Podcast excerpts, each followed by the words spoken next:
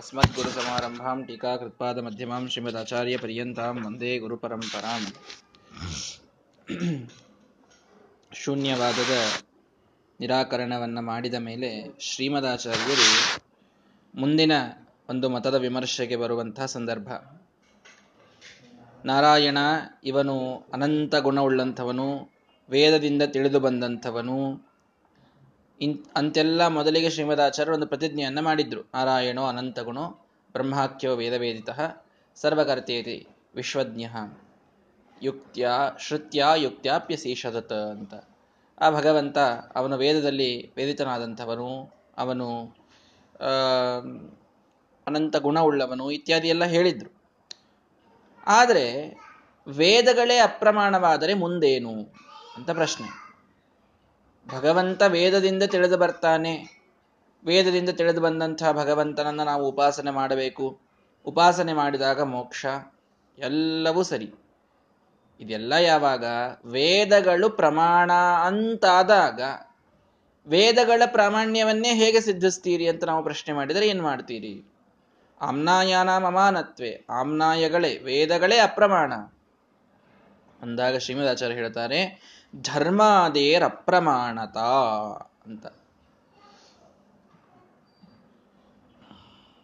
ಧರ್ಮಗಳಿಗೆ, ಧರ್ಮಾದಿಗಳ ಸಿದ್ಧಿಗೆ ಪ್ರಮಾಣ ಉಳಿಯೋದಿಲ್ಲ. ಅಂದರೆ ವೇದಗಳ ಪ್ರಮಾಣ, ವೇದಗಳು ಅಪ್ರಾಮಾಣಿಕ ಅಂತ ನೀವು ಅಂದುಬಿಟ್ರೆ, ವೇದಗಳು ಯಾವುದಕ್ಕೂ ಪ್ರಮಾಣ ಅಲ್ಲ ಅನ್ನೋದಾದರೆ ಧರ್ಮಾದಿಗಳ ಸಿದ್ಧಿ ಹೇಗೆ ಮಾಡ್ತೀರಿ? ಇದು ಧರ್ಮ, ಇದು ಅಧರ್ಮ, ಇದರಿಂದ ಪುಣ್ಯ, ಇದರಿಂದ ಪಾಪ, ಇದು ಸ್ವರ್ಗಕ್ಕೆ ಹಾದಿ, ಇದು ನರಕಕ್ಕೆ ಹಾದಿ. ಇವನು ಭಗವಂತ ಏನೆಲ್ಲ ಅತೀಂದ್ರಿಯವಾದಂತಹ ಒಂದಿಷ್ಟು ವಸ್ತುಗಳಿವೆಯಲ್ಲ, ಅಲೌಕಿಕವಾದ ವಸ್ತುಗಳಿವೆಯಲ್ಲ, ಅವುಗಳನ್ನು ಸಿದ್ಧಿ ಹೇಗೆ ಮಾಡೋದು? ಆಮೇಲೆ ಹೇಗೆ ಸಿದ್ಧ ಮಾಡ್ತೀರಿ ಹೇಳ್ರಿ? ವೇದಗಳಿಲ್ಲ ಅಂತಾದರೆ ಧರ್ಮದ ಸಿದ್ಧಿ ಆಗೋದು ಹೇಗೆ? ಅಲ್ರಿ ಪ್ರತ್ಯಕ್ಷಕ್ಕಾಗ್ತದೆ ಅಂದರೆ ಪ್ರತ್ಯಕ್ಷಕ್ಕೆ ಕಂಡು ಬರ್ತದ ಧರ್ಮ? ಪ್ರತ್ಯಕ್ಷಕ್ಕೆ ಪುಣ್ಯ ಪಾಪ ಕಂಡು ಬರ್ತಾವ? ಇಲ್ಲ, ಪ್ರತ್ಯಕ್ಷಕ್ಕೆ ಪ್ರಮಾಣವಾಗುವುದಿಲ್ಲ, ಪ್ರತ್ಯಕ್ಷ ಕಂಡು ಬ ಪ್ರತ್ಯಕ್ಷ ಕಂಡು ಬರೋದೇ ಇಲ್ಲ ಯಾವ ಅತೀಂದ್ರಿಯವಾದ ವಸ್ತುಗಳು. ಅನುಮಾನದಿಂದ ತಿಳ್ಕೊಳ್ತೇವೆ ಅಂತಂದ್ರೆ ಮೊದಲೇ ಹೇಳ್ಬಿಟ್ಟದ ಶ್ರೀಮದಾಚಾರ್ಯ, ಅನುಮಾನಕ್ಕೊಂದು ಆಗಮನೋ ಒಂದು ಪ್ರತ್ಯಕ್ಷನೋ ಮೂಲ ಬೇಕು. ನಿರ್ಮೂಲವಾದಂತಹ ಅನುಮಾನ ತನ್ನ ಸಾಧ್ಯವನ್ನು ಸಾಧಿಸೋದಿಲ್ಲ ಅಂತ. ಒಂದೇನೋ ಸಪೋರ್ಟ್ ಇದ್ದಾಗ ಅನುಮಾನ ಮುಂದೆ ಹೋಗ್ತದೆ. ಪ್ರತ್ಯಕ್ಷದ ಸಪೋರ್ಟ್ ಅಂತೂ ಅನುಮಾನಕ್ಕೆ ಸಿಗೋದಿಲ್ಲ, ಯಾಕಂದ್ರೆ ಪ್ರತ್ಯಕ್ಷನೇ ಮೊದಲು ಧರ್ಮವನ್ನು ತಿಳಿಸೋದಿಲ್ಲ. ಅಂದರೆ ಅತೀಂದ್ರಿಯವಾದ ಯಾವ ವಸ್ತುವನ್ನು ಕೂಡ ಪ್ರತ್ಯಕ್ಷ ತಿಳಿಸೋದಿಲ್ಲ, ಪ್ರತ್ಯಕ್ಷದ ಸಪೋರ್ಟ್ ತೆಗೆದುಕೊಂಡ ಅನುಮಾನವೂ ತಿಳಿಸೋದಿಲ್ಲ. ಅಂದಮೇಲೆ ಉಳಿಯೋದು ಯಾವುದು? ಧರ್ಮದ ಸಿದ್ಧಿ ಹೇಗೆ, ದೇವರ ಸಿದ್ಧಿ ಹೇಗೆ? ಆಗಮದಿಂದ ಸಿದ್ಧ ಆಗ್ಬೇಕು. ವಿಚಾರ ಮಾಡ್ರಿ, ದೇವರನ್ನು ನಾವು ಸಿದ್ಧಿಸಿಕೊಳ್ಳೋದು ಹೇಗೆ? ಕೇವಲ ಪ್ರತ್ಯಕ್ಷ ಅಂತೂ ಅಲ್ಲ, ನಮ್ಮ ಕಣ್ಣಿಗೆ ದೇವರು ಕಂಡು ಬರೋದೇ ಇಲ್ಲ. ಇಷ್ಟು ಬೇಗ ಹೆಂಗೆ ಕಂಡು ಬರ್ತಾನೆ? ಎಂಥ ಅಪರೋಕ್ಷ ಜ್ಞಾನಿಗಳಾದ ಮೇಲೆ ಬಹುನಾಮ್ ಜನ್ಮನಾಮಂತೆ ಜ್ಞಾನಮಾನ್ ಮಾಂ ಪ್ರಪದ್ಯತೆ ಅಂತ ಗೀತೆಯಲ್ಲಿ ಪರಮಾತ್ಮ ಹೇಳ್ತಾ ಇದ್ದಾನೆ. ಬಿಟ್ಬಿಡ್ರಿ, ಪ್ರತ್ಯಕ್ಷಕ್ಕಂತೂ ಕಂಡು ಬರುವುದಿಲ್ಲ, ಅನುಮಾನ ಅಲ್ಲ. ಆಗಮ ಒಂದುಳಿತು, ಆಗಮದಲ್ಲಿ ಹೀಗೆ ಹೇಳಿದ್ದಾರೆ ಆದ್ದರಿಂದ ನಾವು ದೇವರನ್ನು ಒಪ್ತೇವೆ ಅಂತ ಹೇಳಬೇಕು. ಆಗಮಗಳಲ್ಲಿ ಎರಡು ವಿಧ, ಪೌರುಷೇಯ ಆಗಮ, ಅಪೌರುಷೇಯ ಆಗಮ ಅಂತ. ಪುರುಷರು ಅರ್ಥಾತ್ ವ್ಯಕ್ತಿಗಳಿಂದ ನಿರ್ಮಿತವಾದಂತಹ ಒಂದಿಷ್ಟು ಗ್ರಂಥಗಳು, ಯಾರೂ ನಿರ್ಮಿಸಿದ ನಿರ್ಮಿಸದ ಗ್ರಂಥಗಳು ಅಪೌರುಷೇಯ, ಯಾವ ಪುರುಷನೂ ನಿರ್ಮಾಣ ಮಾಡಿಲ್ಲ ಅಂತಹ ಗ್ರಂಥಗಳಿವೆ. ಈ ಎರಡರಲ್ಲಿ ಪುರುಷನು ಬರೆದ ಗ್ರಂಥಗಳಿಂದ ದೇವರನ್ನು ತಿಳಿದುಕೊಳ್ತೇನೆ ಅಂತಂದ್ರೆ ಅದರಲ್ಲಿ ವಿಶ್ವಾಸ ಬರುವುದಿಲ್ಲ. ಯಾಕೆ ಅಂತ ಮುಂದೆ ಹೇಳ್ತಾರೆ. ಅದರಲ್ಲಿ ವಿಶ್ವಾಸ ಬರುವುದಿಲ್ಲ. ಪುರುಷನು ಬರೆದ ಗ್ರಂಥಗಳಿಂದ ಧರ್ಮದ ದೇವರ ಸಿದ್ಧಿಯಾಗುವುದು ಸರಳವಲ್ಲ. ಯಾಕೆ ಅಂತೂ ಹೇಳಿಬಿಡ್ತೇನೆ. ಪುರುಷನಲ್ಲಿದ್ದ ದೋಷಗಳು ಶಬ್ದದಲ್ಲಿ ಬರ್ತವೆ. ಈಗ ನಾನೇನೋ ಒಂದು ಮಾತಂದೆ, ಕಚಟ ತಪ ಅಂತಂದೆ, ತಿಳಿದಿಲ್ಲ ಏನು ಹೇಳಿದ್ರ ಆಚಾರ್ಯರು ಅಂತ. ಯಾಕೆ ತಿಳಿದಿಲ್ಲ? ಯಾಕೆ ತಿಳಿದಿಲ್ಲ? ಶಬ್ದದ ದೋಷ ಏನದು? ನಾನು ಹೇಳಿದ್ದು ತಿಳಿಯಲಿಲ್ಲ ಅಂತಂದ್ರೆ ಶಬ್ದದ ದೋಷನ? ವಿಚಾರ ಮಾಡ್ರಿ. ವಕ್ತೃವಿನ ದೋಷ ಅಂತ ಹೇಳ್ತೀವಿ, ನನ್ನ ದೋಷ ಅದು. ಅಂದ್ರೆ ಪುರುಷ ಅಂತಂದ ಮೇಲೆ ಒಂದು ದೋಷ ಇರ್ತದೆ ಅವನೊಳಗೆ, ಆ ದೋಷಗಳು ಅವನ ಶಬ್ದದೊಳಗೆ ಬರ್ತವೆ. ಇದು ಸ್ವಾಭಾವಿಕ.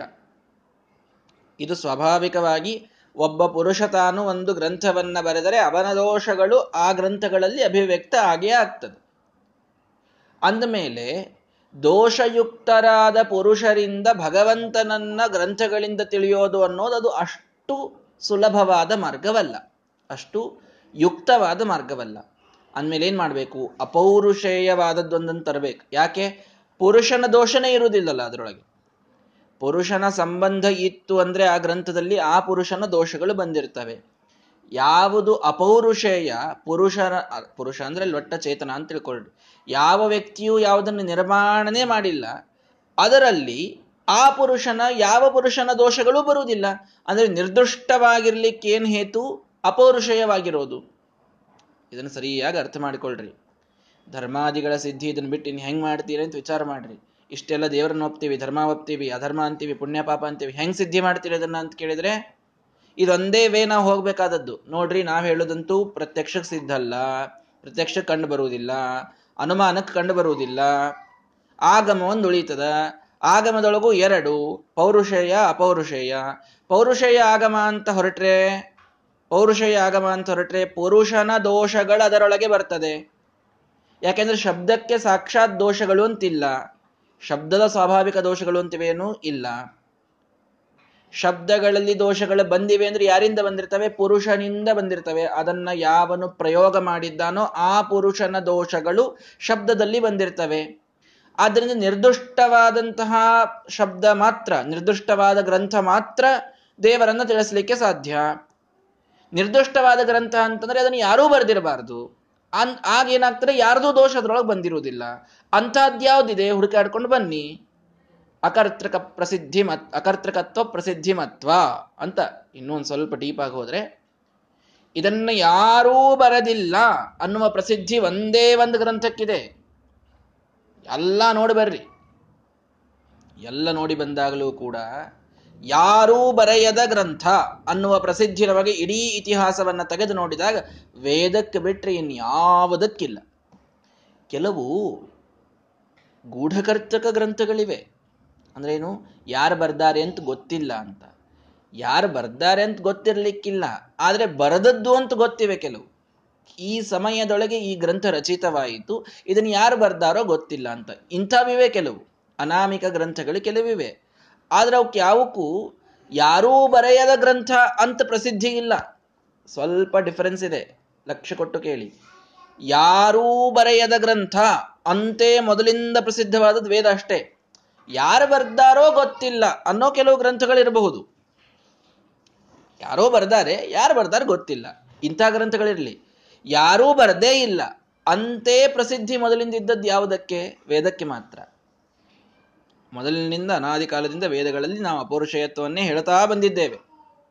ಎಲ್ಲೂ ಮಧ್ಯದಲ್ಲಿ ಇಲ್ಲಿಯಿಂದ ವೇದ ಪ್ರಾರಂಭ ಆಯಿತು ಅಂತಿಲ್ಲೇ ಇಲ್ಲ. ಪರಂಪರಾ ವಿಚ್ಛೇದ ಅಂತ ಬಹಳ ಡೀಪ್ ಆಗಿ ಹೋದರೆ ಇನ್ನೂ ತತ್ವಜ್ಞಾನದೊಳಗೆ ಬಹಳ ವಿಸ್ತಾರಕ್ಕೆ ಹೋಗ್ಬಿಡ್ತಾರೆ. ಅದೆಲ್ಲ ಈಗ ಹೇಳಲಿಕ್ಕೆ ಆಗೋದಿಲ್ಲ, ಇರಲಿ. ಅಂತೂ ಇದೆಲ್ಲೋ ಇಲ್ಲಿಯಿಂದ ಸ್ಟಾರ್ಟ್ ಆಯಿತು ಅಂತಿಲ್ಲೇ ಇಲ್ಲ. ಅಲ್ರಿ, ನೀವು ಅನ್ಬಹುದು, ನಾವು ಗಾಯತ್ರಿ ಮಂತ್ರ ಅನ್ಬೇಕಾದಾಗ ಅಸ್ಯ ಶ್ರೀ ಗಾಯತ್ರಿ ಮಂತ್ರಸ್ಯ ವಿಶ್ವಾಮಿತ್ರ ಋಷಿ, ವಿಶ್ವಾಮಿತ್ರ ಋಷಿಗಳಿಂದ ಪ್ರಾರಂಭ ಆಯ್ತು ಮತ್ತದು ಗಾಯತ್ರಿ ಮಂತ್ರ. ಹೌದೋ ಇಲ್ಲೋ? ವಿಶ್ವಾಮಿತ್ರ ಋಷಿಗಳಿಂದ ಪ್ರಾರಂಭ ಆಗಿದ್ದರಿಂದ ಅದು ವಿಶ್ವಾಮಿತ್ರ ಬರ್ದಾರೆ, ಅಪೌರುಷೇಯ ಯಾಕಾಯಿತು ಅಂತನ್ನುವರಿರ್ತಾರೆ. ಅಲ್ಲಿ ಏನು ಉತ್ತರ ಅಂತಂದ್ರೆ, ವಿಶ್ವಾಮಿತ್ರರು ತಮ್ಮ ಶಿಷ್ಯರಿಗೆ ಹೇಳಬೇಕಾದಾಗ ಇದು ನಾನು ಬರೆದ ಗಾಯತ್ರಿಯ ಮಂತ್ರ ಅಂತ ಸರ್ವಥಾ ಹೇಳಿಲ್ಲ. ಇದು ನಾನು ಕಂಡುಕೊಂಡ ಗಾಯತ್ರಿಯ ಮಂತ್ರ ಅಂತ ಹೇಳಿದ್ದಾರೆ. ಬಹಳ ವ್ಯತ್ಯಾಸವಿದೆ. ನಾನು ಬರೆದ ಗಾಯತ್ರಿಯ ಮಂತ್ರವನ್ನು ನಿಮಗೆ ಹೇಳ್ತೇನೆ ಅಂತ ವಿಶ್ವಾಮಿತ್ರರ ಮಾತಿಲ್ಲ. ಅಯಮೇವ ಅಧೀಮಹೇ ಅಧ್ಯಾಪಯಾಮ ಅಧ್ಯಾಪಯಾಮಶ್ಚ. ಇದನ್ನ ನಮ್ಮ ಹಿಂದಿನವರು ಇದನ್ನ ನಮ್ಮ ಹಿಂದಿನವರು ಮಾಡಿಟ್ಟದ್ದು ಇದನ್ನ ನಾನು ಕಂಡುಕೊಂಡೆ. ಋಷಿಗಳು ಅಂತಂದ್ರೆ ಏನು? ಆವಿಷ್ಕರ್ತೃಗಳು ಅಷ್ಟೇ. ಅವರು ಜ್ಞಾನದ ರಾಶಿ ಇದೆ ವೇದ. ಒಂದ್ಯಾವುದನ್ನೋ ಕಂಡು ಹಿಡೀತಾರವರು. ಅಂದ್ರೆ ಅವರು ತಪಸ್ಸು ಮಾಡ್ತಾ ಕೂತಾಗ ಅವರಿಗೆ ಅದರ ಒಂದು ಪ್ರತ್ಯಕ್ಷವಾಗ್ತದದು. ಆ ಮಂತ್ರ ಅವರಲ್ಲಿ ಹೊಳಿತದೆ. ಹೊಳೆದಾಗ ಅವರು ಪೂರ್ವತನಮೇವ ಇದಮಧೀಮಹೇ ಅಧ್ಯಾಪಯಾಮಶ್ಚ, ಇದು ಹಿಂದಿನದೇ, ಇದನ್ನ ನಾನು ನಿಮಗೆ ಹೇಳ್ತಾ ಇದ್ದೇನಪ್ಪ ಅಂತ ಶಿಷ್ಯರಿಗೆ ಹೇಳ್ತಾರೆ. ಅದರ ಒಂದು ಪರಂಪರಾ ಪ್ರಾರಂಭ ಆಗ್ತದೆ. ಆಗ ಅದು ಅವರು ಬರದದ್ದು ಅಂತ ಬಂದೇ ಇಲ್ಲ. ಏನೆಲ್ಲ ಗ್ರಂಥಗಳು ಬಂದಿವೆ ಎಲ್ಲ ವೇದದೊಳಗೆ, ಅಂದ್ರೆ ವೇದದೊಳಗೆ ಋಷಿಗಳು ದೃಷ್ಟಾರರು ಅಂತ ಯಾರೆಲ್ಲ ಇದ್ದಾರಲ್ಲ ಅವರೆಲ್ಲರೂ ಹೇಳಬೇಕಾದಾಗ ಹಿಂಗೆ ಹೇಳ್ಬಿಟ್ಟಾರ ಅವರು. ಹಿಂದಿನದೇ ನನಗೆ ಹೊಳೆದಿದ್ದನ್ನು ನಾನು ನಿಮಗೆ ಹೇಳ್ತಾ ಇದ್ದೀನಿ ಇಷ್ಟೇ ಹೇಳ್ಯಾರ ಅವರು ತಪಸ್ ಮಾಡ್ಬೇಕಾದಾಗ. ಆದ್ದರಿಂದ ಯಾರೂ ಬರದಿಲ್ಲ ಅಂತೇ ಪ್ರಸಿದ್ಧಿ ಇರೋದು ವೇದಕ್ಕೆ ಮಾತ್ರ ಇದೆ, ಇನ್ಯಾವುದಕ್ಕಿಲ್ಲ. ಈ ಒಂದರಿಂದ ನಾವೇನ್ ತಿಳಿದುಕೊಳ್ಬೇಕು ಅಂತಂದ್ರೆ ಧರ್ಮಾದಿಗಳಿಗೆ ವೇದ ಬಿಟ್ರೆ ಇನ್ಯಾವುದೂ ಪ್ರಮಾಣ ಆಗುವುದಿಲ್ಲ. ಎಷ್ಟು ಚಂದಾಗಿ ಸಿದ್ಧಿ ಮಾಡ್ತಾರೆ. ಇನ್ನೂ ಒಂದ್ಸಲ ಹೇಳ್ತೇನೆ, ಬಹಳ ಲಕ್ಷ ಕೊಟ್ಟು ಕೇಳಿ. ಯಾಕೆ ಒಪ್ಬೇಕ್ರಿ, ಯಾಕೆ ಒಪ್ಬೇಕು ಧರ್ಮಾದಿಗಳು, ನೀವು ವೇದಗಳನ್ನು ಯಾಕೆ ಒಪ್ಬೇಕು? ವೇದಗಳನ್ನು ಒಪ್ಪದೇ ಇದ್ರೆ ನಮ್ಮ ಧರ್ಮ, ನಮ್ಮ ಭಗವಂತ, ನಮ್ಮ ಆಚಾರ, ನಮ್ಮ ವಿಚಾರ ಯಾವುದಕ್ಕೂ ಏನೂ ಪ್ರಮಾಣ ಇಲ್ದಂಗೆ ಆಗ್ತದೆ. ಯಾವುದಕ್ಕೂ ಏನೂ ಪ್ರಮಾಣ ಇಲ್ಲ. ಯಾಕೆ? ಯಾವುದರಿಂದ ತಿಳಿದು ಬರ್ತದೆ ಇದೆಲ್ಲ? ಪ್ರತ್ಯಕ್ಷದಿಂದ ಇಲ್ಲ, ಕಂಡು ಬರೋದಿಲ್ಲ. ಅನುಮಾನದಿಂದ ಅಲ್ಲ, ಆಗಮದಿಂದ. ಆಗಮದಿಂದ ಅಂದ್ರೆ ಪೌರುಷಯ ಅಪೌರುಷಯ. ಪೌರುಷಯ ಅಂತಂದ್ರೆ ದೋಷಗಳು ಬರ್ತಾವೆ, ಇಲ್ಲ. ಅಪೌರುಷಯ ಅಪೌರುಷಯವಾದ ಆಗಮ ವೇದ ಒಂದೇ. ವೇದದಿಂದಲೇ ನಿರ್ದುಷ್ಟವಾಗಿ ಧರ್ಮಾದಿಗಳ ಸಿದ್ಧಿಯಾಗಬೇಕು. ಅಂದ ಮೇಲೆ ವೇದಾದಿಗಳಿಲ್ಲದೆ ಧರ್ಮಾದಿಗಳ ಪ್ರಾಮಾಣ್ಯ ಸಿದ್ಧವಾಗುವುದಿಲ್ಲ. ಆದ್ದರಿಂದ ವೇದಗಳ ಪ್ರಮಾಣ ಅಂತ ಒಪ್ಪಲೇಬೇಕು ಅಲ್ರಿ. ಇಷ್ಟೆಲ್ಲ ಯಾವಾಗ? ಧರ್ಮ, ದೇವರು ಇತ್ಯಾದಿಗಳು ಇದ್ರೆ. ಅದೇ ಇಲ್ಲ ಅಂತನ್ನ ಅವರಿಗೆ. ಸರಿ, ಧರ್ಮ ಒಪ್ಪಿದಾಗ ನೀವೇನು ಹೇಳ್ತೀರಿ? ಧರ್ಮ ನೀವು ಒಪ್ಕೊಳ್ತೀರಿ. ಧರ್ಮ ಒಪ್ಪಬೇಕು ಅಂತಂದ್ರೆ ಅಪೌರುಷಯವಾದ ಆಗಮ ಬಿಟ್ಟು ಇನ್ಯಾವುದೂ ಗತಿ ಇಲ್ಲ, ಆದ್ದರಿಂದ ವೇದ ಒಪ್ಪ್ರಿ ಅಂತ ಹೇಳಿದ್ರಿ. ಸರಿ, ಧರ್ಮವನ್ನೇ ನಾವು ಒಪ್ಪೋದಿಲ್ರಿ. ಚಾರ್ವಾಕರಿದ್ ಬಂದರು. ಧರ್ಮ ಇಲ್ಲ, ದೇವರಿಲ್ಲ, ಭಗವಂತನಿಲ್ಲ, ಆಚಾರ ಇಲ್ಲ, ವಿಚಾರ ಇಲ್ಲ, ಪುಣ್ಯ ಇಲ್ಲ, ಪಾಪ ಇಲ್ಲ, ಏನೋ ಬೇಡಪ್ಪ. ನಮಗೇನು ಮಾಡ್ತೀರಿ? ನಮಗೇನು ಏನಿಲ್ಲೇ ಇಲ್ಲ ನಮ್ಮಲ್ಲಿ. ಆ ಅವ್ರು ಹೇಳ್ತಾರೆ, ಭಸ್ಮೀಭೂತಸ್ಯ ದೇಹಸ್ಯ ಪುನರಾಗಮನಂ ಕುತಃ, ಯಾವಜ್ಜೀವೇತ್ ಸುಖಂ ಜೀವೇತ್ ಋಣಂಕೃತ್ವ ಘೃತಂ ಪಿಬೇತ್ ಅಂತ. ಅಂದ್ರೆ ದೇಹ ಒಮ್ಮೆ ಭಸ್ಮ ಆಗಿ ಹೋದ್ಮೇಲೆ ಮತ್ತೆ ಎಲ್ಲಿ ಬಂದಿದ್ದನ್ನು ನೋಡಿರಿ? ಮತ್ತೆ ವಾಪಸ್ ಬರ್ತದೆ ದೇಹ? ಇಲ್ಲ. ಪುನರಾಗಮನಂ ಕುತಃ, ಎಲ್ಲಿಂದ ಬರ್ಬೇಕದು? ಬರೋದಿಲ್ಲ, ಅದು ಭಸ್ಮ ಆಗಿ ಹೋಗ್ಬಿಟ್ಟಿರ್ತದೆ. ಆದ್ರಿಂದ ಎಲ್ಲಿವರೆಗೆ ಜೀವಂತ ಇರ್ತೀರ ಅಲ್ಲಿವರೆಗೆ ಭಾರಿ ಚಂದಾಗಿ ಜೀವನ ಮಾಡಿಬಿಡ್ರಿ. ಋಣಂ ಕೃತ್ವ ಘೃತಂ ಪಿಬೇತ್, ನಿತ್ಯ ತುಪ್ಪ ಕುಡೀರಿ, ಭಾರಿ ತಂದುರಸ್ತಾಗಿರ್ರಿ. ತುಪ್ಪ ಕುಡಿಲಿಕ್ಕೆ ರೊಕ್ಕಿಲ್ಲ, ಋಣಂ ಕೃತ್ವ ಘೃತಂ ಪಿಬೇತ್, ಸಾಲ ಮಾಡ್ರಿ, ಸಾಲ ಮಾಡ್ರಿ, ತುಪ್ಪ ಕುಡೀರಿ. ಮತ್ತೆ ಸಾಲ ಮುಟ್ಸೋದು ಯಾವುದು? ನೀವು ಹೋಗ್ಬಿಟ್ರೆ ಮುಂದೆ ಸಾಲ ಮುಟ್ಸೋ ಪ್ರಶ್ನೆನೇ ಇಲ್ಲ, ಹೋಗ್ಬಿಡೋದಷ್ಟೇ. ಭಸ್ಮೀಭೂತಸ್ಯ ದೇಹಸ್ಯ ಪುನರಾಗಮನಂ ಕುತಃ. ಯಾರು ನಿಮ್ಮನ್ನು ಕೇಳೋರಿದ್ದಾರೆ, ಈ ದೇಹವನ್ನು ನೀವು ತ್ಯಾಗ ಮಾಡಿದ್ಮೇಲೆ ನೀವು ಸಾಲ ಮುಟ್ಸಿಲ್ಲ ಯಾಕೆ ಅಂತನ್ನೋರು ಯಾರೂ ಇಲ್ಲೇ ಇಲ್ಲ ಅಲ್ಲಿ ಮೇಲೆ. ನೋ ಬಡಿ ಈಸ್ ಕಂಟ್ರೋಲಿಂಗ್ ದಿಸ್. ನೀವೇ ನಿಮ್ಮ ಜೀವನದ ವಾರಸುದಾರರು. ನೀವೇ ನಿಮ್ಮ ಜೀವನವನ್ನು ಹೇಗೆ ಬಹುದ ಹೇಗೆ ಬೇಕೋ ಹಾಗೆ ರೂಪಿಸ್ಕೊಳ್ಬಹುದು. ಆದ್ರಿಂದ ಸಾಕಷ್ಟು ಸಾಲ ಮಾಡ್ರಿ, ಒಳ್ಳೆ ಸಾಲ ಮಾಡಿ ತುಪ್ಪ ಕುಡಿತಾ ಆರಾಮಾಗಿ ಇದ್ದು ಬಿಡ್ರಿ. ಇರೋವಷ್ಟುವರೆಗೆ ಎದ್ದು ಬಿಡೋಣ, ಭಸ್ಮ ಆದ್ಮೇಲೆ ಹೋಗ್ಬಿಡೋದು. ಯಾರು ಮುಂದೆ ಕೇಳೋರಿದ್ದಾರೆ ನೀ ಯಾಕೆ ಇದನ್ನು ಮಾಡಲಿಲ್ಲ ಅಂತ ಅನ್ನುವ ಪ್ರಶ್ನೆ ಕೇಳೋರೇ ಯಾರೂ ಇಲ್ಲ. ಇಂಥ ಚಾರ್ವಾಕರಿಗೆ ಏನು ಹೇಳ್ತೀರಿ? ಇಂಥ ಚಾರ್ವಾಕರ ಗತಿ ಏನು? ಶ್ರೀಮದಾಚಾರ್ಯ ಹೇಳ್ತಾರೆ, ಧರ್ಮಾದ್ಯ ಭಾವೆ, ಧರ್ಮಗಳೇ ಇಲ್ಲ ಅಂತನ್ನುವಾಗ ನೋಮಾನಂ ಪ್ರತ್ಯಕ್ಷೈಕ ಪ್ರಮಾಣಿನಃ, ಕೇವಲ ಪ್ರತ್ಯಕ್ಷವನ್ನು ಪ್ರಮಾಣವಾಗಿ ಉಳ್ಳಂಥವರು ಚಾರ್ವಾಕರು. ಕೇವಲ ಪ್ರತ್ಯಕ್ಷವನ್ನು, ಕಣ್ಣಿಗೆ ಏನು ಕಾಣಿಸ್ತದೆ ಅದನ್ನು ನಂಬ್ತೀವಿ, ಇನ್ನೇನೋ ನಂಬೋದಿಲ್ಲ ನಾವು ಅಂತ. ಇಂಥವರಿಗೆ ಏನು ಮಾಡಬೇಕು? ಇಂಥವರಿಗೆ ತತ್ವನಿರ್ಣಯ ಬಹಳ ಡೀಪ್ ಆಗಿ ಉತ್ತರ ಕೊಡುತ್ತದೆ. ಇಲ್ಲಿ ಶ್ರೀಮದಾಚಾರ್ಯರು ಒಂದೇ ಮಾತಿನಲ್ಲಿ ಹೇಳಿದರು, ಮಾನಂನೋ ಅಂತ. ನೀವು ಧರ್ಮ ಇಲ್ಲ ಅನ್ಲಿಕ್ಕಾದ್ರೂ ಏನು ಪ್ರಮಾಣ ಅಂತ ಕೇಳಿದ್ರು ಶ್ರೀಮದಾಚಾರ್ಯ. ಧರ್ಮ ಇಲ್ಲ, ಪುಣ್ಯ ಪಾಪಗಳಿಲ್ಲ ಅನ್ಲಿಕ್ಕೆ ಏನು ಪ್ರಮಾಣ ಹೇಳಿ, ಏನು ಪ್ರಮಾಣ ಹೇಳಿ? ಧರ್ಮ ಇಲ್ಲ ಅಂತ ಅನ್ಲಿಕ್ಕೆ ಏ ನಮ್ಮ ಆಚಾರ ಹೇಳ್ಯಾರ್ರಿ. ಹಾ, ನಿಮ್ಗೆ ಆಗಮ ಪ್ರಮಾಣ ಅಲ್ಲಲ್ಲ. ನೋಡ್ರಿ ಎಷ್ಟು ಚಂದ ಹೇಳ್ತಾರೆ ಶ್ರೀಮದಾಚಾರ್ಯರು. ಧರ್ಮ ಇಲ್ಲ ಅಂತ ನೀವು ಅಂತೀರಲ್ಲ, ನಿಮಗೇನು ಪ್ರಮಾಣ ಇದೆ ಹೇಳ್ರಿ? ಏನಿಲ್ಲ, ನಮ್ಮ ಚಾರ್ವಾಕ ಮತಾಚಾರ್ಯ ಯಾರಿದ್ದಾರೆ ಅವ್ರು ಹೇಳ್ಯಾರ ನಮ್ಗೆ ಧರ್ಮ ಇಲ್ಲ ಅಂತ. ಅವ್ರು ಹೇಳಿದ್ದನ್ನು ನೀವು ನಂಬೋರಲ್ಲ. ಯಾಕೆಂದ್ರೆ ಅವ್ರು ಹೇಳಿದಂಗೆ ನಂಬಿದ್ರೆ ನಮ್ಮಂಗೆ ನೀವು ಆಗಮ ನಂಬಿದಂಗೆ ಆಗಿಬಿಡ್ತದೆ. ಅದನ್ನು ನಂಬುವುದಿಲ್ಲ ನೀವು. ನೀವು ಬರೀ ಪ್ರತ್ಯಕ್ಷ ಪ್ರಮಾಣಗಳು, ಪ್ರತ್ಯಕ್ಷ ಪ್ರಮಾಣಿಗಳು ನೀವು. ಪ್ರತ್ಯಕ್ಷಕ್ಕೆ ಆಯ್ತು ರೀ, ಪ್ರತ್ಯಕ್ಷಕ್ಕೆ ಧರ್ಮ ಕಂಡಿಲ್ಲ ಆದ್ರಿಂದ ನಾವು ನಂಬೋದಿಲ್ಲ ಅಂತಂತೀವಿ. ಅಂದರೆ ಯಾವುದು ಪ್ರತ್ಯಕ್ಷಕ್ಕೆ ಕಾಣಿಸೋದಿಲ್ವೋ ಅದು ಯಾವುದನ್ನೂ ನೀವು ನಂಬಾರ್ದು ಅಂತ ಆಗ್ತದೆ. ಪ್ರತ್ಯಕ್ಷಕ್ಕೆ ಯಾವುದು ಕಾಣಿಸೋದಿಲ್ಲ ಅದು ಯಾವುದನ್ನೂ ನಂಬಬಾರ್ದು ಅಂತ ಎಷ್ಟೋ ಹೇಳ್ತಾರೆ. ವಿಜ್ಞಾನಿಗಳು ಅದಿದೆ ಅದಿದೆ ಇದಿದೆ ಕಾಣಿಸೋದಿಲ್ಲ, ಬ್ಲ್ಯಾಕ್ ಹೋಲ್ ಇದೆ ಕಾಣಿಸ್ತದ ಪ್ರತ್ಯಕ್ಷವ ಇಲ್ಲ ಇದೆ ಅಂತ ಹೇಳ್ತಾರೆ. ಯಾಕೆ ಹೋಗ್ಬೇಕಪ್ಪ? ಪ್ರತ್ಯಕ್ಷೈಕ ಪ್ರಮಾಣಿನಃ, ಪ್ರತ್ಯಕ್ಷ ಮಾತ್ರ ಪ್ರಮಾಣ ಅಲ್ಲ ನಿಮಗೆ, ಯಾಕೆ ಒಪ್ತೀರಿ? ಧರ್ಮ ಇಲ್ಲ ಅಂತ ಆದ್ರೂ ನೀವು ಏನ್ ಪ್ರಮಾಣದಿಂದ ಹೇಳ್ತೀರಿ ಅಂತ ಶ್ರೀಮದ್ ಆಚಾರ್ಯ ಕೇಳ್ತಾರೆ. ಧರ್ಮ ಇಲ್ಲ ಅಂತಿರಲ್ಲ, ಯಾವ ಪ್ರಮಾಣದಿಂದ ಇಲ್ಲ ಅಂತೀರಿ? ನಾವು ಪ್ರತ್ಯಕ್ಷಕ್ಕೆ ಕಾಣಿಸೋದಿಲ್ಲ ಅದಕ್ಕಿಲ್ಲ, ಪ್ರತ್ಯಕ್ಷಕ್ಕೆ ಕಾಣಿಸದೇ ಇದ್ದಂತಹ ವಸ್ತುಗಳು ಸಾಕಷ್ಟಿವೆ ಜಗತ್ತಿನೊಳಗೆ, ಅವೆಲ್ಲ ಒಪ್ತೀರಿ. ಪ್ರತ್ಯಕ್ಷಕ್ಕೆ ಕಾಣಿಸದೇ ಇರೋ ವಸ್ತುಗಳೇ ಅಂತ ಹೇಳಿದ್ರೆ ಬಹಳಷ್ಟಿವೆ. ನಮ್ಮ ಧರ್ಮ ನಾವು ಅತೀಂದ್ರಿಯ ಅಂತೇ ಒಪ್ಪಿಬಿಟ್ಟಿವಿ, ಅದು ಪ್ರತ್ಯಕ್ಷ ಕಾಣಿಸೋದಿಲ್ಲ ಅಂತೇ ಒಪ್ಪಿವಿ. ನೀವು ಅದನ್ನು ಪ್ರತ್ಯಕ್ಷದಿಂದ ಸಿದ್ಧ ಮಾಡ್ಲಿಕ್ಕೆ ಬರುವುದೇ ಇಲ್ಲ. ಅದನ್ನ ನನಗೆ ನಮ್ಮ ಆಚಾರ್ಯರು ಎಕ್ಸಾಂಪಲ್ ಕೊಡ್ತಿದ್ರು. ಇದು ಈ ಏನೋ ಒಂದು ಯಾರೋ ಒಳ್ಳೆ ಊಟದೊಳಗೆ ಮುದ್ದಿ ಪಲ್ಯ ಮಾಡಿದ್ರು. ನಮ್ಮ ಕಡೆ ಮುದ್ದಿ ಪಲ್ಯ ಭಾಳ ಫೇಮಸ್. ಮುದ್ದಿ ಪಲ್ಯ ನೋಡಿ ಇದು ಭಾಳ ಖಾರ ಆಗ್ಯದ, ಇದು ಭಾಳ ಖಾರ ಆಗ್ಯದ ಅಂತ ಹೆಂಗೆ ಹೇಳ್ತೀರಿ? ಇನ್ನೂ ಚಿತ್ರಾಹುತಿ ಇಟ್ಟಿಲ್ಲ, ಪರಿಶೇಚನ ಮಾಡಿಲ್ಲ, ಬಾಯಿಯೊಳಗೆ ಹಾಕ್ಕೊಂಡಿಲ್ಲ, ಖಾರ ಹೆಂಗೆ ಹೇಳ್ತೀರಿ ನೀವು? ಇದು ನನ್ನ ಕಣ್ಣಿಗೆ ಖಾರ ಹತ್ಲಿಗತ್ತದ. ಕಣ್ಣಿಗೆ ಹೆಂಗೆ ಖಾರ ಹತ್ತದ? ರಸ ಇದು ನಾಲಿಗೆಯ ವಿಷಯ, ನಾಲಿಗೆಗೆ ವಿಷಯವಾದಂಥದ್ದು ಕಣ್ಣಿನಿಂದ ತಿಳ್ಕೊಳ್ಳಿಕ್ಕೆ ಆಗೋದಿಲ್ಲ, ಆಗೋದಿಲ್ಲ ತಾನೆ. ಕಣ್ಣಿನಿಂದ ಇದು ಖಾರ ಇದೆ ಅಂತ ಹೇಳಲಿಕ್ಕೆ ಬರುವುದಿಲ್ಲ, ನಾಲಿಗೆಗೆ ಹತ್ತಿದಾಗ ಗೊತ್ತಾಗಬೇಕು ಅದು ಖಾರನೋ ಸಿಹಿಯೋ ಅಂತ. ಯಾವುದು ಕಣ್ಣಿಗೆ ವಿಷಯವಲ್ಲ ಅಲ್ಲಿ ಕಣ್ಣು ಪ್ರಮಾಣವಾಗುವುದಿಲ್ಲ. ಹಾಗೆ ಈ ನಮ್ಮ ಧರ್ಮಾದಿಗಳು ಪ್ರತ್ಯಕ್ಷಕ್ಕೆ ವಿಷಯವೇ ಅಲ್ಲ. ಪ್ರತ್ಯಕ್ಷಕ್ಕೆ ವಿಷಯವೇ ಅಲ್ಲ ಅಂದಮೇಲೆ ಪ್ರತ್ಯಕ್ಷಕ್ಕೆ ಅವು ತಿಳಿದು ಬರುವುದಿಲ್ಲ, ಅವು ಇಲ್ಲ ಅಂತೂ ನೀವು ಹೇಳಲಿಕ್ಕೆ ಬರುವುದಿಲ್ಲ, ನಿಮಗೇನು ಪ್ರಮಾಣ ಇಲ್ಲ. ಇಲ್ಲಂತಾದ್ರೆ ಹೇಗೆ ಹೇಳ್ತೀರಿ? ಇಲ್ಲ ಅಂತಂದ್ರೆ ನೀವು ಪ್ರತ್ಯಕ್ಷದಿಂದ ಹೇಳಬೇಕು, ಆದರೆ ಅದು ಪ್ರತ್ಯಕ್ಷಕ್ಕೆ ವಿಷಯನೇ ಅಲ್ಲ, ಆದ್ರಿಂದ ಹೇಳಲಿಕ್ಕೆ ಬರುವುದಿಲ್ಲ. ಇಲ್ಲಿ ಇಷ್ಟೇ ಹೇಳಿದ್ದಾರೆ. ತತ್ವನಿರ್ಣಯದಲ್ಲಿ ಸ್ವಲ್ಪ ಒಳಹೊಕ್ಕು, ಧರ್ಮ ಇಲ್ಲದಿದ್ದರೆ ಯಾರದ್ದೂ ಪ್ರವೃತ್ತಿ ನಿವೃತ್ತಿಗಳಾಗುವುದಿಲ್ಲ ಅಂತ ಶ್ರೀಮದಾಚಾರ್ಯ ಸ್ವಲ್ಪ ಅಲ್ಲಿ ಡಿಟೇಲ್ ಆಗಿ ಹೋಗಿ ಉತ್ತರ ಕೊಡ್ತಾರೆ. ಯಾಕೆ ನಾನು ಇನ್ನೊಬ್ಬರ ಮನೆಯ ಮನೆಗೆ ನಾನು ಲೂಟಿ ಹೊಡಿಬಾರ್ದು, ಯಾಕೆ ಇನ್ನೊಬ್ಬರ ಮನೆಯಲ್ಲಿ ನಾನು ಕಳ್ಳತನ ಮಾಡಬಾರ್ದು? ಮಾಡಬಾರ್ದ್ರಿ, ತಪ್ಪು. ಯಾರು ತಪ್ಪು ಅಂತ ಹೇಳಿದರು? ಶ್ರೀಮದಾಚಾರ್ಯ ಹೇಳ್ತಾರೆ, ಟೀಕಾಕೃಪಾದರಂತೂ ಬಹಳ ಚಂದ ಹೇಳ್ತಾರೆ, ಈ ನೀನು ಚಾರ್ವಾಕ ಮತಾಚಾರ್ಯ ಏನಿದ್ದೀರಿ ನೀವು, ನಾಳೆ ನಿಮ್ಮ ಎಲ್ಲ ಶಿಷ್ಯಂದ್ರು ನಿಮ್ಮ ಮನೆಯೇ ಮೊದಲು ದೋಚ್ತಾರೆ ಅಂತ.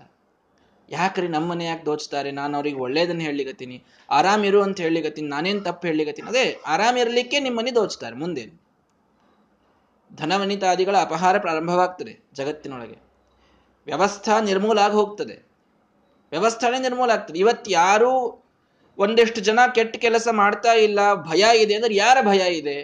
ಧರ್ಮದ ಭಯ ಇದೆ. ಅಲ್ಲಿ ಧರ್ಮದ ಭಯ ಇದೆ, ದೇವರು ಅಂತಿದ್ದಾನೆ, ಪುಣ್ಯ ಪಾಪಗಳಿವೆ, ಸ್ವರ್ಗ ನರಕಗಳ ಫಲ ಆಗ್ತದೆ ಅನ್ನೋದಕ್ಕೇನೆ ಇವತ್ತು ಒಂದು ವ್ಯವಸ್ಥೆ ಜಗತ್ತಿನಲ್ಲಿ ನಡೆದಿದೆ. ಶ್ರೀಮದ್ ಆಚಾರ್ಯ ಎಷ್ಟು ಸೂಕ್ಷ್ಮವಾಗಿ ಹೋಗಿ ಹೇಳ್ತಾರೆ, ವ್ಯವಸ್ಥೆಯೇ ಇಲ್ಲದಂತಾಗ್ತದೆ ಧರ್ಮಾದಿಗಳಿಲ್ಲದಿದ್ರೆ. ಏನೂ ವ್ಯವಸ್ಥೆ ಇಲ್ಲ. ಯಾಕೆ? ಯಾರು ದೋಚಿದರೂ ತಪ್ಪಲ್ಲ, ಪಾಪವೇ ಇಲ್ಲವಲ್ಲ, ಪಾಪವೇ ಇಲ್ಲ. ಯಾಕೆ ಇನ್ನೊಬ್ಬರಿಗೆ ಶಿಕ್ಷೆ ಕೊಡ್ರಿ? ಅವನಿಗೆ ಯಾಕೆ ಶಿಕ್ಷೆ ಕೊಡಬೇಕು? ಅವನು ಇನ್ನೂ ಒಬ್ಬರನ್ನ ಕೊಂದ, ಕೊಲ್ಲೋದು ಪಾಪಕ್ಕೆ ಕಾರಣವೇ ಅಲ್ಲ, ಶಿಕ್ಷೆ ಯಾಕೆ ಕೊಡಬೇಕು? ಯಾಕೆ ಏನು ನಾವು ತಪ್ಪು ಮಾಡಬಾರದು? ತಪ್ಪಿಗೆ ಅಂಕುಶವೇ ಧರ್ಮ, ಅದೇ ಇಲ್ಲದಂತಾಗ್ತದೆ ನೀವು ಧರ್ಮ ಇಲ್ಲ ಅಂತ ಹೇಳಿದರೆ. ಅದಕ್ಕೆ ಆಚಾರ್ಯ ಹೇಳ್ತಾರೆ, ನಿಮ್ಮ ಮನೆಯನ್ನೇ ಮೊದಲು ದೋಚ್ತಾರ ಅವರು, ವಿಚಾರ ಮಾಡ್ರಿ ಅಂತ. ಆದ್ದರಿಂದ ಧರ್ಮಗಳ ಒಪ್ಪುವ ಅನಿವಾರ್ಯತೆ ಇದೆ. ಧರ್ಮಗಳನ್ನು ಒಪ್ಪೋದಾದರೆ ಅದಕ್ಕೆ ಪ್ರಮಾಣ ಬೇಕು. ಆ ಪ್ರಮಾಣ ವೇದ ಬಿಟ್ಟಿನ್ಯಾವುದೂ ಇರಲಿಕ್ಕಾಗೋದಿಲ್ಲ. ಅಂದ್ರೂ ಏನ್ ಬಿಡ್ರಿ, ನಾವು ನಮ್ಮ ಗುರುಗಳೆಲ್ಲ ಸರ್ವಜ್ಞರಿದ್ದಾರೆ, ನಮ್ಮ ಗುರುಗಳೇನು ಬಹಳ ಸಾಮಾನ್ಯರಂತ ತಿಳ್ಕೊಂಡ್ರೇನು? ನಮ್ಮ ಗುರುಗಳು ಭಾರಿ ಇದ್ದಾರೆ, ನಾವು ಅವ್ರ ಮಾತಿನಿಂದ ಧರ್ಮ ಆಯ್ತು, ಧರ್ಮ ಇದೆ ಅಂತ ಒಪ್ತೀವಿ. ಆದರೆ ನಮ್ಮ ಗುರುಗಳ ಮಾತಿನಿಂದ ಒಪ್ತೀವಿ ನಾವು. ಈ ಸಿದ್ಧಾಂತಗಳು ಸಾಕಷ್ಟಿವೆಯಲ್ಲ. ಇವತ್ತು ಒಬ್ಬ ವ್ಯಕ್ತಿ ಅದನ್ನು ಬರೆದ, ಅವನು ತಪಸ್ಸು ಮಾಡ್ತಾ ಕೂತಿದ್ದ, ದೇವರು ಅವನಿಗೆ ಕಾಣಿಸಿದ, ಕಾಣಿಸಿದಾಗ ಅವನಿಗೆ ಹತ್ತೋ ಇಪ್ಪತ್ತೋ ಏನೇ ಒಂದಿಷ್ಟು ಮಾತುಗಳನ್ನು ಹೇಳಿದ. ಆ ಮಾತುಗಳನ್ನು ಆ ವ್ಯಕ್ತಿ ಬಂದು ತನ್ನ ಶಿಷ್ಯರಿಗೆ ತಾನು ಹೇಳಿದ, ಅವೇ ಗ್ರಂಥಗಳಾದವು. ಅವುದರಿಂದ ಅವುಗಳಿಂದ ಧರ್ಮದ ಆ ಒಂದು ಒಂದು ಇಸಮ್ ಅದರ ನಿರ್ಮಾಣವಾಯಿತು. ಇಷ್ಟೇ. ಹೀಗಿವೆ ಅಲ್ಲ, ನಮಗೆ ದೇವರೇ ಬಂದು ಹೇಳಿದ್ದಾನೆ, ಅದನ್ನು ಮುಂದಿನವರಿಗೆ ಆ ಗುರು ಅವನು ಹೇಳಿದ್ದಾನೆ, ಪ್ರವಾದಿ ಅವನು ಹೇಳಿದ್ದಾನೆ. ಹೇಳಿದಾಗ ಅವನ ಮಾತುಗಳನ್ನು ನಾವು ನಂಬುತ್ತಾ ಹೊರಟಿದ್ದೇವೆ. ಅದು ನಮಗೆ ಪ್ರಮಾಣ ಇದೆ ಧರ್ಮದಲ್ಲಿ. ನೀವು ವೇದನೆ ಬೇಕು ಅಂತ ಯಾಕೆ ಕೊಡ್ತೀರಿ? ನ ಪೌರುಷೇಯಂ ವಚನಂ ಪ್ರಾಮಾಣ್ಯೇನ ವಿನಿಶ್ಚಿತಂ ಪೌರುಷೇಯತ್ವತೋ ಯದ್ವತ ವಾಕ್ಯಮುನ್ಮತ್ತ ಭಾಷಿತಂ. ಶ್ರೀಮದಾಚಾರ್ಯ ಹೇಳ್ತಾರೆ, ಒಬ್ಬ ಪುರುಷ ಒಪ್ ಹೇಳಿದ್ದಾನೆ ಅನ್ನೋದಕ್ಕೆ ನಂಬೋದಾದರೆ, ಯಾರೋ ಏನು ಹೇಳಿದ್ದನ್ನೂ ನಂಬೋದಕ್ಕೆ ನಮಗೇನೋ ಒಂದು ರೀತಿ ಸಮಸ್ಯೆ ಇಲ್ದಂಗೆ ಆಗ್ಬಿಡ್ತದೆ. ಆಮೇಲೆ ಎಲ್ಲರೂ ಹೇಳಿದ್ದನ್ನು ನಂಬ್ರಿ. ನಾನು ಹೇಳ್ತೀನಿ ಇವತ್ತು, ನಿಮ್ಮ ಗುರು ಏನು ಬಂದು ಹೇಳಿದ ಅದೆಲ್ಲ ತಪ್ಪು ಅಂತ ಹೇಳ್ತೇನೆ. ನಂಬಬೇಕು ನೀವು. ಯಾಕೆ? ನೀವು ಒಬ್ಬ ಪುರುಷನ ಮೇಲೆ ನಂಬಿಕೆ ಇಟ್ಟವರಲ್ಲ. ಆ ಪುರುಷನ ಮೇಲೆ ನಂಬಿಕೆ ಇಟ್ಟಂಥವರು ಯಾವ ಪುರುಷನ ಮೇಲೂ ನಂಬಿಕೆ ಇಡಬೇಕು. ಆಮೇಲೆ ಅವನು ಹೇಳೋದು ತಪ್ಪು ಯಾಕೆ, ಅವ್ನು ನಾನು ಹೇಳೋದು ತಪ್ಪು ಯಾಕೆ, ಅವನು ಹೇಳೋದು ಸರಿ ಯಾಕೆ? ಇಲ್ರಿ, ನಾವು ಹಂಗೆ ನಂಬ್ತೀವಿ ಅಂದಮೇಲೆ ನಿರಾಧಾರವಾದ ನಂಬಿಕೆಯಿಂದ ಧರ್ಮವನ್ನು ಒಪ್ಪಿದಂತಾಗ್ತದೆ. ನಿರಾಧಾರವಾದ ನಂಬಿಕೆ. ನಾವು ನಮ್ಮ ಗುರುವನ್ನು ಒಪ್ತೇವೆ, ನಮ್ಮ ಪ್ರವಾದಿಯನ್ನು ನಾವು ಒಪ್ತೇವೆ, ಆದ್ದರಿಂದ ಅವನು ಹೇಳಿದ್ದೆ ಧರ್ಮ ಅಂತ ನಾವು ಅಂತೇವೆ. ಮುಗಿದೋಯ್ತು, ನಿರಾಧಾರವಾದ ನಂಬಿಕೆ. ಅವನು ಅವನು ತಪ್ಪು ಹೇಳಿರಬಹುದಲ್ಲ ಅನ್ನೋದಕ್ಕೆ ಉತ್ತರನೇ ಇಲ್ಲ. ಏ ಹಂಗೆ ಹೇಳಿದ್ರೆ ನಿಮ್ಮನ್ನು ಕಡ್ದು ಹಾಕಿಬಿಡ್ತೇವೆ ಅಷ್ಟೇ. ಕೊನೆ ಕೊನೆ ಉತ್ತರ ಅಷ್ಟೇ. ನಮ್ಮ ಗುರು ತಪ್ಪು ಹೇಳ್ಯಾನೆ ಅಂತ ನೀವು ಅಂದ್ರಿ ಅಂತ ನಿಮಗೆ ಕಡ್ದು ಕಡ್ದು ಹಾಕಿಬಿಡ್ತೇವೆ. ಉತ್ತರ ಇದೆಯಾ? ನಿಮ್ಮ ಗುರು ತಪ್ಪು ಹೇಳಿರಬಹುದಲ್ಲ ಅಂತ ಪ್ರಶ್ನೆ. ಅದಕ್ಕೆ ಉತ್ತರ ಇದೆಯಾ ಹೇಳಿ? ಏನು ಉತ್ತರವಿಲ್ಲ. ಯಾಕ್ರಿ? ಅವನಿಗೆ ದೇವರು ಹೇಳ್ಯಾನ. ಅದನ್ನ ದೇವರು ಹೇಳಿದ ಅನ್ಲಿಕ್ಕೆ ಏನು ಪ್ರಮಾಣ? ಅವನು ತಪಸ್ ಮಾಡ್ತಾ ಕೂತಾಗ ದೇವ್ರು ಹೇಳ್ಯಾನ. ಹೌದಾ? ಅಲ್ಲೇ ಒಂದು ಸೂಕ್ಷ್ಮ ಪ್ರಶ್ನೆ ಕೇಳ್ತಾರೆ. ಅವನಿಗೆ ತಪಸ್ಸು ಮಾಡಿದರೆ ದೇವರು ಸಿಗ್ತಾನೆ ಅಂತ ಮೊದಲು ಯಾರು ಹೇಳಿದರು ಅಂತ ಕೇಳ್ತಾರೆ. ಇದಕ್ಕೇನು ಉತ್ತರ ಹೇಳ್ತೀರಿ? ವಿಚಾರ ಮಾಡಿ. ತಪಸ್ಸಿ ಕೂತಾಗ ಅವನಿಗೆ ದೇವರು ಬಂದು ಹೇಳಿದ. ಇದನ್ನೇ ಎಲ್ಲರೂ ಹೇಳೋದು. ಗುಹೆಯೊಳಗಿದ್ದಾಗ ತಪಸ್ಸಿ ಕೂತಾಗ ದೇವರು ಬಂದು ಅವರಿಗೆ ಹೇಳಿದ. ಅವ್ರ ಮುಂದೆ ನಮಗೆ ಬಂದು ಹೇಳಿದ್ದೆ ಎಲ್ಲ ಧರ್ಮ ಆಯಿತು. ಹೌದಾ? ಸರಿ. ತಪಸ್ಸಿ ಕೂತಾಗ ದೇವರು ಅವ್ರಿಗೆ ಬಂದು ಹೇಳ್ತಾನೆ ಅಂತಂದ್ರೆ ತಪಸ್ಸು ಮಾಡಬೇಕಲ್ಲ ದೇವರ ಸಲುವಾಗಿ. ದೇವರ ಸಲುವಾಗಿ ತಪಸ್ಸು ಮಾಡ್ಬೇಕನ್ನೋದನ್ನು ಮೊದಲು ಅವ್ರಿಗೆ ಯಾರು ಹೇಳಿದ್ರು? ಮತ್ತ ಮೂಲದೊಳಗೆ ಹೋದ್ರೆ ವೇದನೆ ಬರಬೇಕಲ್ಲ. ಅಲ್ಲಿ ತಪಸ್ಸಿನಿಂದ ದೇವರು ಸಿಗ್ತಾನೆ ಅನ್ನೋದನ್ನು ಸ್ಥಾಪನಾ ಮಾಡಿದ್ದೆಲ್ಲಕ್ಕಿಂತ ಮೊದಲು ಯಾವುದು? ತದ್ಧಿ ತಪಸ್ ತದ್ಧಿ ತಪಃ ಅಂತ ಹೇಳಿದ್ ಯಾವುದು? ವೇದವನ್ನು ಬಿಟ್ಟರೆ ಇನ್ಯಾವುದಾದ್ರೂ ಇದೆಯಾ? ಯಾವುದೂ ಇಲ್ಲ. ಹಾಗಾದರೆ ನೀವು ಯಾವ ಧರ್ಮಗಳನ್ನ ಹೇಳಿದರೂ ಅದಕ್ಕೆ ಮೂಲದಲ್ಲಿ ವೇದ ಇದೆ. ಆ ವೇದದಲ್ಲಿ ಇದನ್ನೇ ಬಳಸಿಕೊಂಡು ಇನ್ನನೇಕ ತಮಗೆ ಬೇಕಾದ ಮಾರ್ಪಾಟುಗಳನ್ನು ಮಾಡಿಕೊಂಡು ತಮ್ಮದೊಂದು ಧರ್ಮ ಅಂತ ರಿಪ್ರೆಸೆಂಟ್ ಮಾಡಿದ್ದಾರೆ. ಇಷ್ಟೇ. ಯಾವುದಕ್ಕೂ ಮೂಲ ಇದು ವೇದವೇ. ಇದಕ್ಕೆ ನಿರ್ಬಾಧವಾಗಿ ನಾವು ವಾದ ಹಾಕಬಹುದು. ಇದನ್ನ ಯಾರೂ ಇದಕ್ಕೇನೋ ಅನ್ಲಿಕ್ಕೆ ಬರುವುದಿಲ್ಲ. ಯಾಕೆ ನಂಬುತ್ತೀರಿ ಅವನನ್ನ? ಅವನೂ ಒಬ್ಬ ಮನುಷ್ಯ, ನಾನೂ ಒಬ್ಬ ಮನುಷ್ಯ. ಹಾಗಾದರೆ ನೀವು ಒಬ್ಬ ಮನುಷ್ಯನ ಮಾತ್ರ ನಂಬ್ತೀರಿ ಅಂದ್ರೆ ನಾನು ಹೇಳಿದ್ದನ್ನು ನಂಬ್ರಿ. ವಾಕ್ಯ ಉನ್ಮತ್ತ ಭಾಷಿತಂ ಅಂತಾರೆ. ಒಬ್ಬ ಅವನು ಉನ್ಮತ್ತ ಬಂದು ಏನೋ ಒಂದು ಹೇಳ್ತಾ ಇದ್ದಾನೆ, ತಪ್ಪು ತಪ್ಪು ಹೇಳ್ತಾ ಇದ್ದಾನೆ.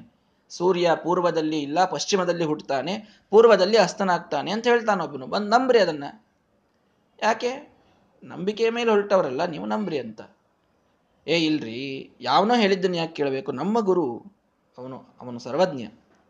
ಅವನು ಅವನು ನಮ್ಮ ಉದ್ಧಾರಕ್ಕೆ ಅಂತ ಹೇಳಿದ್ದಾನೆ. ಆದ್ದರಿಂದ ಅವನನ್ನು ನಂಬ್ತೀವಿ. ಯಾರನ್ನೋ ಯಾಕೆ ನಂಬೋಣ? ಹೌದಾ? ವಿಮತ ಪುರುಷೋ ಅಜ್ಞ ಸ್ಯಾತ್ ಸ್ಯಾಚ್ಚಾಸೌ ವಿಪ್ರಲಂಭಕ ಪುಂಸ್ತ್ವಾ ಚೈತ್ರವದಿತ್ಯಸ್ತಾಹ ಸಾರ್ವಜ್ಞೆ ಕೇವಲ ಅನುಮಾಹ. ಬಹಳ ಡಿಟೇಲ್ ಆಗಿ ಬರ್ತದೆ ತತ್ವನಿರ್ಣಯದಲ್ಲಿ. ಸ್ವಲ್ಪ ಸ್ವಲ್ಪ ಮೇಲಿನದನ್ನು ಹೇಳ್ತಾ ಹೊರಟಿದ್ದೇನೆ. ಸರ್ವಜ್ಞನಾದಂತಹ ಭಗವಂತ ಅಥವಾ ನಮ್ಮ ಗುರು ಇವನ ಸರ್ವಜ್ಞನಾಗಿದ್ದಾನೆ ಅಂತ ನೀವು ಯಾವುದರಿಂದ ಹೇಳ್ತೀರಿ? ಅಲ್ಲ, ಎಷ್ಟೆಲ್ಲ ವಿಷಯಗಳ ಬಗ್ಗೆ ಹೇಳಿದ್ದಾನವನು.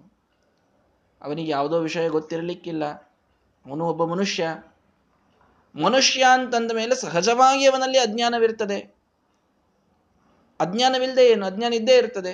ಹೋಗ್ಲಿ ಹೋಗ್ಲಿ, ಅಜ್ಞಾನ ಇಲ್ಲ ಅಂತ ಆದರೂ ನಿಮಗವನು ಮೋಸ ಮಾಡಲಿಕ್ಕೆ ಯಾಕೆ ಹೇಳಿರಬಾರದು? ಇದೆಲ್ಲ ಅಂದ್ರೆ ನೀವು ಎಷ್ಟು ಕಲ್ಪನಾ ಮಾಡ್ಲಿಗತ್ತೀರಿ ಅಂತ ತತ್ವನಿರ್ಣಯದೊಳಗೆ ಶ್ರೀಮದಾಚಾರ್ಯ ತಿಳಿಸ್ತಾರೆ. ಮೊದಲು ದೇವರೇ ಬಂದು ಅವನಿಗೆ ಹೇಳಿದ ಅಂತ ಅನ್ನೋದು ನಿಮ್ಮ ಕಲ್ಪನಾ. ಏನೂ ಬೇಸಿಲ್ಲ ಅದಕ್ಕೆ.